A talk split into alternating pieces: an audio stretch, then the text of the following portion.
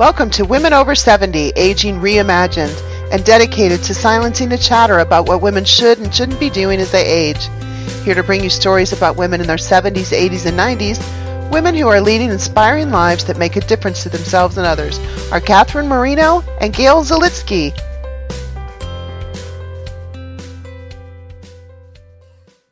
Hi, I'm Gail.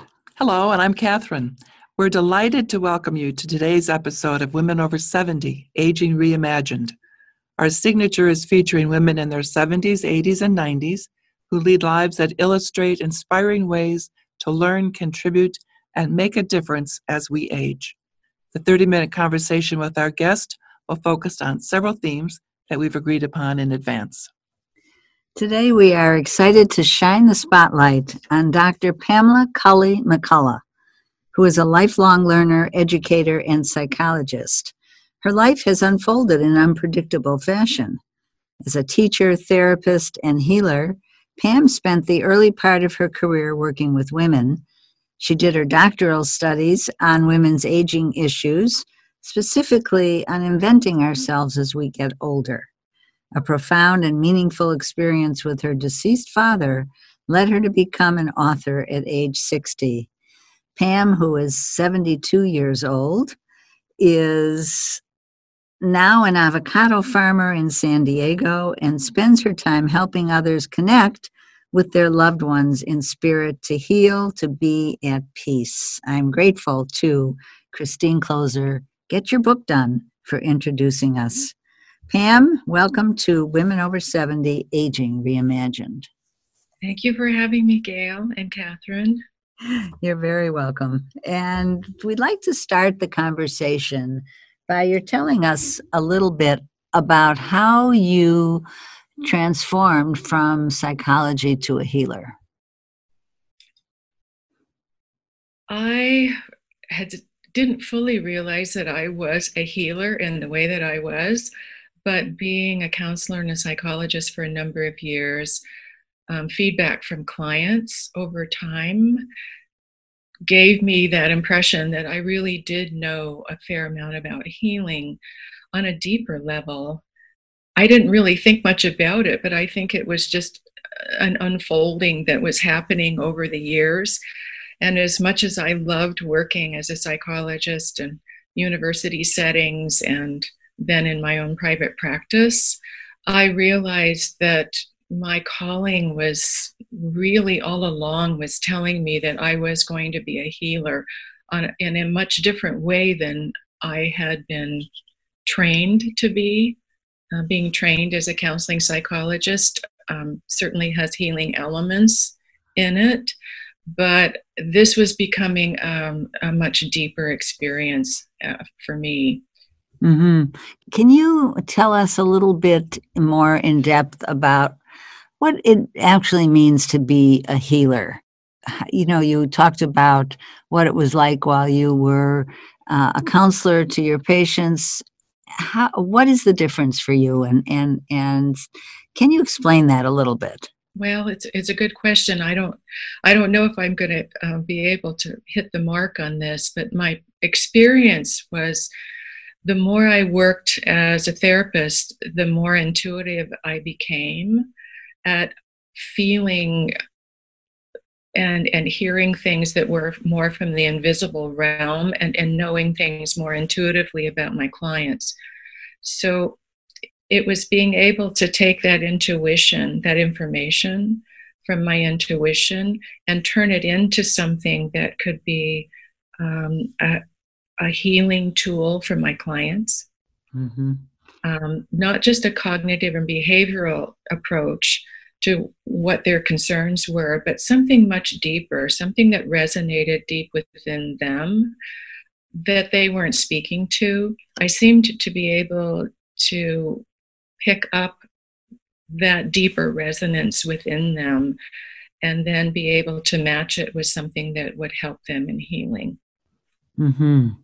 So, did you continue in your career as a psychologist using your uh, intuition, and and did, did it get deeper as you continued to work? It did. um, especially if I was working with clients for a long period of time in my private practice. Um, there was an attunement there that was amazing, really, and how we could really co create together a healing experience. Mm. So, one of the, the modalities I used a lot was um, guided meditations and um, using, you know, sort of a some people would call it hypnosis, but I really would call it more guided meditation and, and using experiences um, where I would help my clients tap into their deeper, more unconscious resources mm-hmm. in order to to find their own way of healing. And I was realizing in doing that that I was really not the one who would know what exactly would help them heal. It was really helping them find that within themselves. And once they did, then the healing was transformational, really. Mm-hmm. It's mm-hmm. amazing. Yes. Are you still a practicing psychologist? No. Um, I, I I ended up getting a message. We haven't talked about this yet, but um, my dad and I um, have an afterlife connection, and he wanted to write about what we talked about. And I kept it quite private for many years because um, this was 25 years ago after he passed. And I got the message one day in when I was practicing, and I was very happy with my work and with my clients and all. And I got the message from him that it was going to be time for me to stop working in this way. And me, in my fashion, I said I need to have, a, you know, a real clear reason why I need to stop because I was in my, I was probably 63 at the time, and I was ready to um, continue working. I was happy. So why wouldn't I continue doing what I loved doing? And um, I didn't say anything to anyone. I didn't say anything to my husband, Ken, um, after I got that message from my dad because I couldn't understand it. Like, why would I stop now doing something that I really love doing? And it took a few weeks um, where he just kept showing me what we were going to be doing together. Um, that we were going to be writing something and doing something for the the larger population. And I came home and one night and did tell Ken that this was going on. I said, I don't understand it yet, but I was just starting to to trust more that even though I couldn't see a bigger plan, there was a bigger plan for me. So Ken and I talked about it, and I said, "Well, I'm going to keep thinking about it. I I don't know if I would close my practice because that's quite a process to do. Mm-hmm. Yes, ethically to do, and it's a, about a four to six month process to inform clients and find other therapists for them and so on. Um, but it was very clear to me uh, because I started to lose my passion for what I was doing and I was just shocked hmm. that this was happening. And and the and the more I resisted it in my mind, the more I lost passion mm-hmm. for what I was doing. I thought, oh my goodness. But I finally accepted it. So what it meant, my dad was really clear with me that I needed to stop what I was doing. And I and I was very fortunate that I could do that uh, from a financial point of view. I could, I, I thought I would be working well into my 70s in private practice, but that wasn't to be. And so I did the, went through the process of closing my practice over a six month period, and I um, started writing our story full time. Pam, did I'm just so curious about when you said that you have ha, have an afterlife connection with your father, your deceased father did you believe in afterlife connections before uh, this type of connection with him? Is this part of your kind of belief system, or was this just something that happened? It's both, Catherine. I, I had always had an interest in reading people's um, stories, like near death experiences, mm-hmm. and, and what people had written about after having that type of experience. And, and I was really more of a just curious about it. I didn't know if it was true or not. Mm-hmm. Um, and my dad and I, uh, he had cancer the last four years of his life.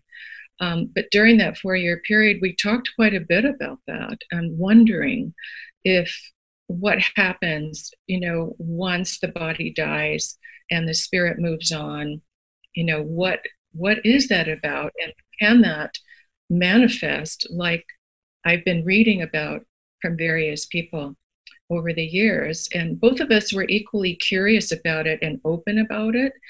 But I really, you know, being pretty pragmatic about things, I really thought it would, it probably wasn't accurate, you know, but I would stay open to it.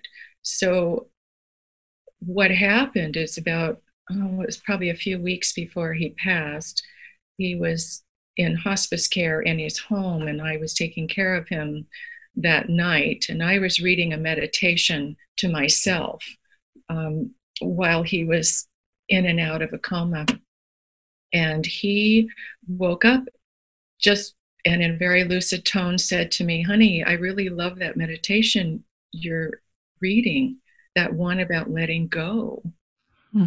I was like, uh, I don't know how you know that because I was reading it to me to myself. Mm-hmm. And we both looked at each other and then knew something was changing, that somehow we were communicating differently now. We were communicating like from heart to heart and more telepathically. And I, we were just shocked, both of us, because I read a little bit more of that meditation. He said, That's the one. That's the one. I really appreciate you reading that. It's really helpful. And as soon as that happened, there was this energy that contain that just went around us. I don't know how to describe it at the time. I just call it an otherworldly energy was came around us and told us, you know, sort of telepathically that we would have an afterlife connection together, that we were meant to continue our conversations together. Um, well, in that moment, it was really quite an extraordinary experience. Mm-hmm. But that that night after I drove home, I thought, "Whoa, this is very weird." Mm-hmm. Um, I really thought I was tired and exhausted, and I was from working full time during the day and then going up and taking care of him at night. So I didn't tell anyone that that had happened. Um, but I happened to have a therapist at the time, my own personal therapist, who was very tuned into these kinds of things. And I happened to tell him what happened, and he knew it was very real. And he was able to put it in a language I could understand. Because up until then, I was somebody who was a very um, practical, pragmatic, um, thinker and doer. I mean, I I wasn't, as one of my friends said, I was never woo woo in, in anything that I did. I was interested in in other dimensions of experiences, but I I really didn't call them in, and I, I and I really didn't even see myself being part of that. But that's how that happened, Catherine, and and I really had no idea how it would manifest itself after he passed in the whole first year after he had died i really didn't give it much thought mm-hmm. um, i thought it was interesting and i was curious about it but i really had as, as anyone who's said goodbye to a loved one i mean there's so much to do in that first year and um, practically and also you know emotionally there was just a lot of grief um, for that whole first year. But but he um, he came through. And I asked him one day in my mind's eye, you know, is this really happening? Do we really have this kind of connection? And he verified that we did in a way that he knew I would understand. And he left a, a very large feather at the bottom of our driveway after I got back from a morning walk and it hadn't been there before I left for my walk. And I knew that that was his signal that yes, indeed, we do have this. Oh, I love this. Yes. I know it's it was so unbelievable to me that this happened that I only had like four or five people in my life that I even shared this Mm. with because it was probably as I said earlier it was about 25 years ago and people were not talking about this kind of thing. And here I am a licensed psychologist and I'm having this experience and I'm thinking I better not say anything to my colleagues. You know, what are they going to think that I'm hearing things and seeing things, you know, in a different dimension? And, you know, it just wasn't what we thought of as being normal. Did you continue to have conversations with your father, but not about the book as time went on? Well, the, the conversation about the book was, I kind of dropped it because I thought, I, I'm not a writer like that. I have written a number of academic papers, but I, I'm not a writer. And I thought, what in the world are we going to do with this? And so I sort of dropped it. But I continued writing and communicating with him. I would go outside into my avocado grove and sit under a favorite tree several times a week. And I was able to connect with him and communicate with him and and have a dialogue and be able to write it at the same time. And I mean, these were things that I didn't know that I could do. And it was just as easy as it is for us to be talking today. Mm-hmm. So I had many journals uh, of things that we had talked about, and we had continued our own healing journey.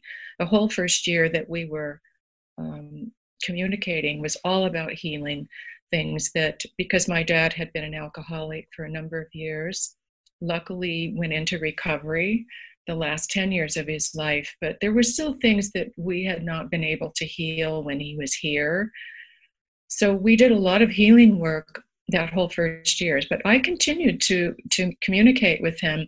And i really wasn't taking the book idea that seriously. I was writing about different things that might be in the book but it wasn't until I went to consult with um, a metaphysical advisor of mine that I would see periodically, who said to me before I even sat down in her office, Your dad is really clear that he wants to write this book with you. He wants you to get focused on this. I was like, Oh, really? Oh my goodness. I was just undone by it really that that she was so clear with me and at the same time unbeknownst to to my advisor i went to my therapist and we were talking about a number of things one of which was my dad and he said i keep getting the message that he wants to write this book with you. Like what? Oh my gosh. Um so really i I had heard his message early on when, when it was time for me to, to stop working and close my practice, but I was the reluctant traveler when it came to doing this because there were just so many practical things that I didn't know anything about. One of which was how do you write a book? Pam, what is the book? Uh, the book is the title is The Promise of Soul Love Unexpected Gifts from Here and Beyond. And so, is it the is it the uh, the experience that you and your father have had connecting in this uh, this other dimension? That's part of it. Okay. Um, when he and I, when I finally accepted this assignment, and we started communicating about the things he wanted to share and the things I wanted to share, um, I wanted to know about his background because in my family there were there was a lot of secret um, secrets Mhm. about my dad's background and my mother's background too. And so I didn't know much about my relatives. I didn't know, I hardly knew any of my cousins until much later in my life. So it just wasn't a subject that was talked about.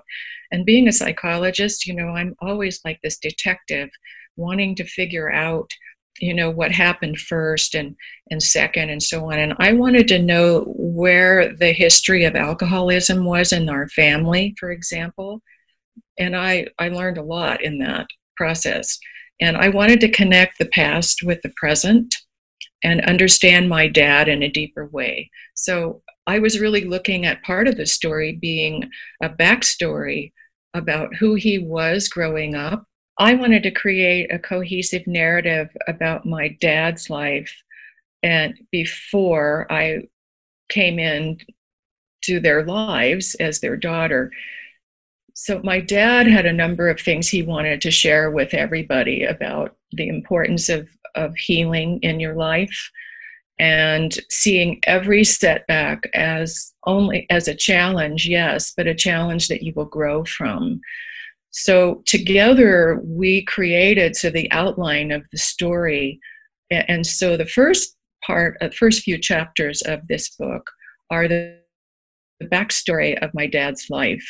Um, and then towards the end, I include a number of conversations that he and I had in our first years of communicating once he died. And then uh, sharing with the reader how this is possible for them as well. Uh, to be open to hearing from their loved ones in spirit. So it covers quite a range of uh, life, but the middle part of the of the book is about nine, the many years of living in my family with my dad being an alcoholic, and what I did to survive, and and eventually learn from. And this was one of the gifts um, that I received um, not thinking it would ever be a gift to be in a family where, where alcoholism is, is so difficult to live with. However, it was a big gift for me, and um, I went on to teach a lot about it and to support a lot of my clients and who came from families of addiction. Um, so it was a gift to me in that way that I could go on and share my story as a way to inspire them to heal from theirs and um, and so there are a number of things in the book that are um, difficult areas trauma from my dad's family and growing up. And then and the gift of that what he now says to me were the gifts that he learned in in having alcoholic parents and having uh, physical abuse and all and the things he learned from that and and how he grew through it so it's a very um, it's a transformational type of story mm-hmm um, about how we both healed from things that were difficult and how we continue to heal now with him in spirit and me here. Perhaps he knew that in order for you to heal completely, this was something that had to happen. It did. it did. I was probably the most surprised about that. And, and one of the things that have come has come out of the writing of this just in the last six months um, is realizing uh, the message from my dad is we have been waiting for you to get to this place uh, in your own evolution. Our family has been waiting for you for generations mm-hmm. oh. to be who you are because you're here to heal us. You know, seven generations into the past and seven generations into the future. Mm. And I remember the day I was writing and that message came through. I wasn't writing about that, but it came through and I was just absolutely stunned. And it brought tears to my eyes because I thought, oh, that's what this has been about. this whole thing. And the other piece of this um, is the first few chapters of my book. I just did never felt very. Uh, I just didn't like how how they flowed. And I had gotten feedback from people in my writers group that there was something about those first few chapters, which were about my dad's childhood growing up, that there was something about it that wasn't quite right, and we couldn't ever figure out what it was.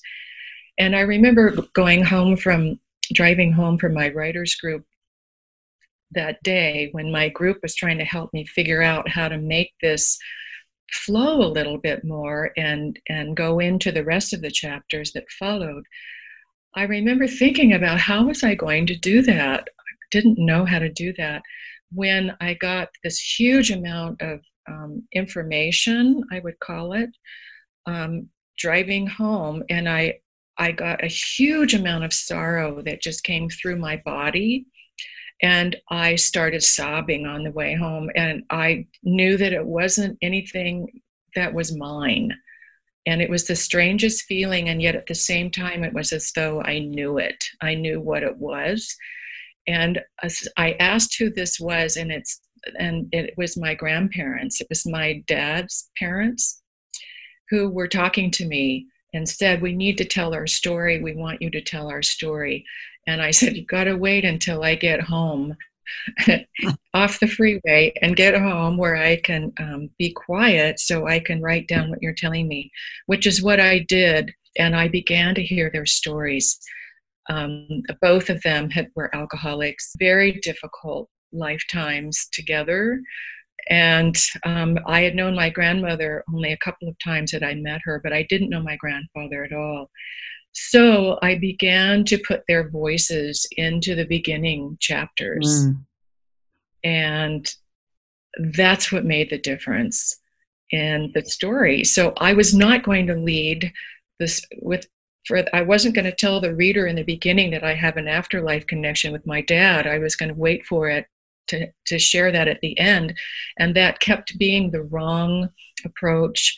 I kept getting messages like, you've got to start with it you have to lead with it. Um, this is how you're going to tell the story of people in your family who were in dire need of healing mm-hmm. uh, and who are now healing as a result of your writing and sharing their voices with other people. Do you think, so, do you think if you had not been a psychologist, you would have been able to capture all this in this way?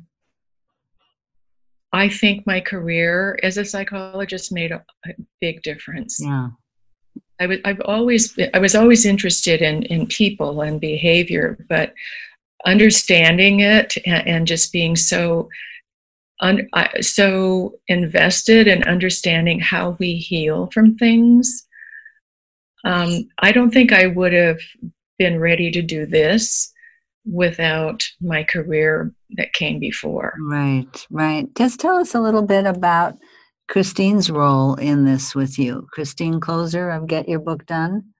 Sure, I'm happy to. Um, Christine has been a huge part of the last five years of my life. Um, I was writing this story and but I, there was still something I knew I didn't know, and and I was feeling like I was at an impasse that I, I needed to learn more about writing and marketing and publishing and all of that.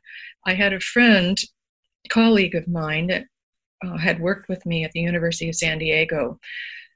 And she eventually went off on her own and she became um, a person who taught nurse educators how to get published. Mm with um, not only get their dissertations done, but to also get published once they were hired at various universities, because that was going to mean tenure for them. And so she was talking with me one time about Christine. Uh-huh. She said, "You know, you really need to go online and look and look at what she does because some of her programs might be something you'd be interested in." And so I was not used to the virtual world at all at that point. And i did go online and and and listen to a series of interviews she had done with people who she interviewed who were talking about writing your story publishing your story and marketing your story. And it was a wealth of information at the time. And i thought wow this is amazing.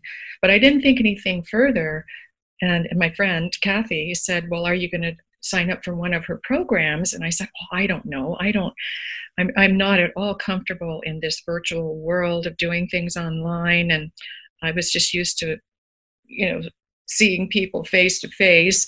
And um, I got an email from Christine, and a number of people had that at, at that time, and said, you know, join my program, uh, write a short write a, a short story about something that's been transformational to you well i was already you know writing my book and and um, i thought about it for a while and i talked with ken about it and i said i don't know i've never done anything like this it's it would be totally uh, you know her on the east coast and me on the west coast and I, I don't know about this. And I didn't want to interrupt the flow of my writing of, of my book. And, but it, it just kept happening. Like, I think you need to do this.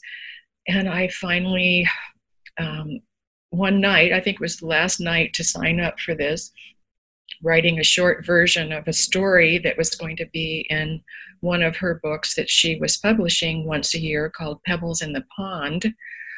Um, I heard from my mother, and I. My mom had been gone a very long time, and every once in a while I would hear things from her, but just not anything huge. And but my mom weighed in and she said, "Honey, you have to do this." And I said, But mom, I don't know Christine. I don't know anybody in this group. Um, I don't even know how to do the assignment. And she said, It won't make any difference. you just have to trust this exactly what you need to do.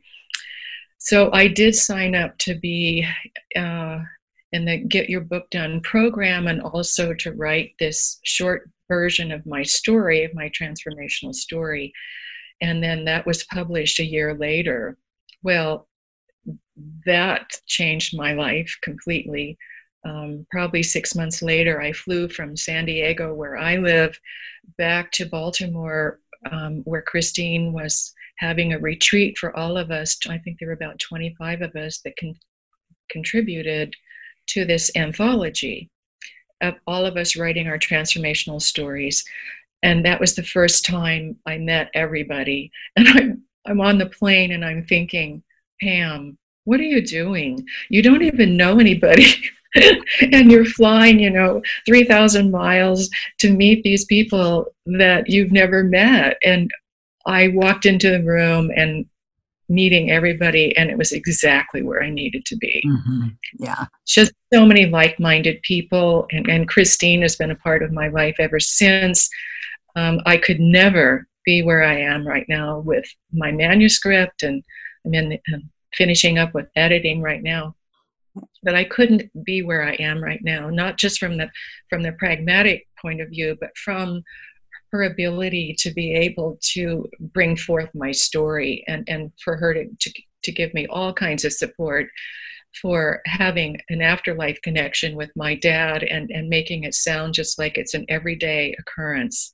So, so Pam, I just have to ask one question about the avocado grove. Uh-huh. Are you an avocado farmer? We, um, Ken and I are growers, and it's a part time job. Um, we have 10 acres of avocado trees. We probably have about 900 at this point and so it's a small business. Um, but because water is such a big issue in San Diego County, and we have issues with drought, you don't quit your day job. Uh-huh. but it brings our, our whole neighborhood raises avocados, and we we all live in an area in the in the San Diego County that is still a bit agricultural and which we love. So it gives all of us in our community this wonderful um, rural experience. Um, it's very peaceful and tranquil walking through these trees and, and being in this setting. So it is a business and and we do break even. And and sometimes we make a little bit of a profit if we get enough rain but um, it has it is a business and it and it is something that we really enjoy doing but it was never a full-time thing. Great thank you. As the daughter of farmers i just had to ask. Oh oh i love that catherine. That's great yeah. Minnesota, right? Mm-hmm. yes. Uh, yeah, well, it, you know, then you know a fair amount about farmers, and and growers are, are not that different from mm-hmm. farmers. You know, we're pretty much independent, uh, self-sufficient, mm-hmm. do things our own way kind of people. Mm-hmm. I'm familiar. well, Pam, it's been an absolute delight talking with you today. And oh, and we wish you lots of good luck with your book. I, I know it's going to do well and you're you're an example of how people can transition from where they are to another place in in life and i think in that way it's it's really very inspirational. So thank you for being with us today. Thank you gail and thank you catherine. Mm-hmm. i appreciate the opportunity. Thank you. And listeners we want to hear from you please connect with us on facebook at women over 70 ask questions start or add to the conversations suggest topics you'd like to hear more about I invite your family friends colleagues to join in we welcome conversations across the generations. You can access our weekly Wednesday podcast at womenover70.com. And if you know a woman over 70 who would be a great guest, please recommend her to us on our website. And thanks to the School of Continuing and Professional Studies at DePaul University for use of their recording space. So, see you next week on Women Over 70 Aging Reimagined. Thank you for listening to Women Over 70 Aging Reimagined. If you like what you've heard today, please subscribe to our podcast wherever you listen. In what ways are you shattering the myth that women over 70 are no longer relevant or visible? How are you celebrating aging? Join with us. Make your voice heard. Find us at womenover70.com.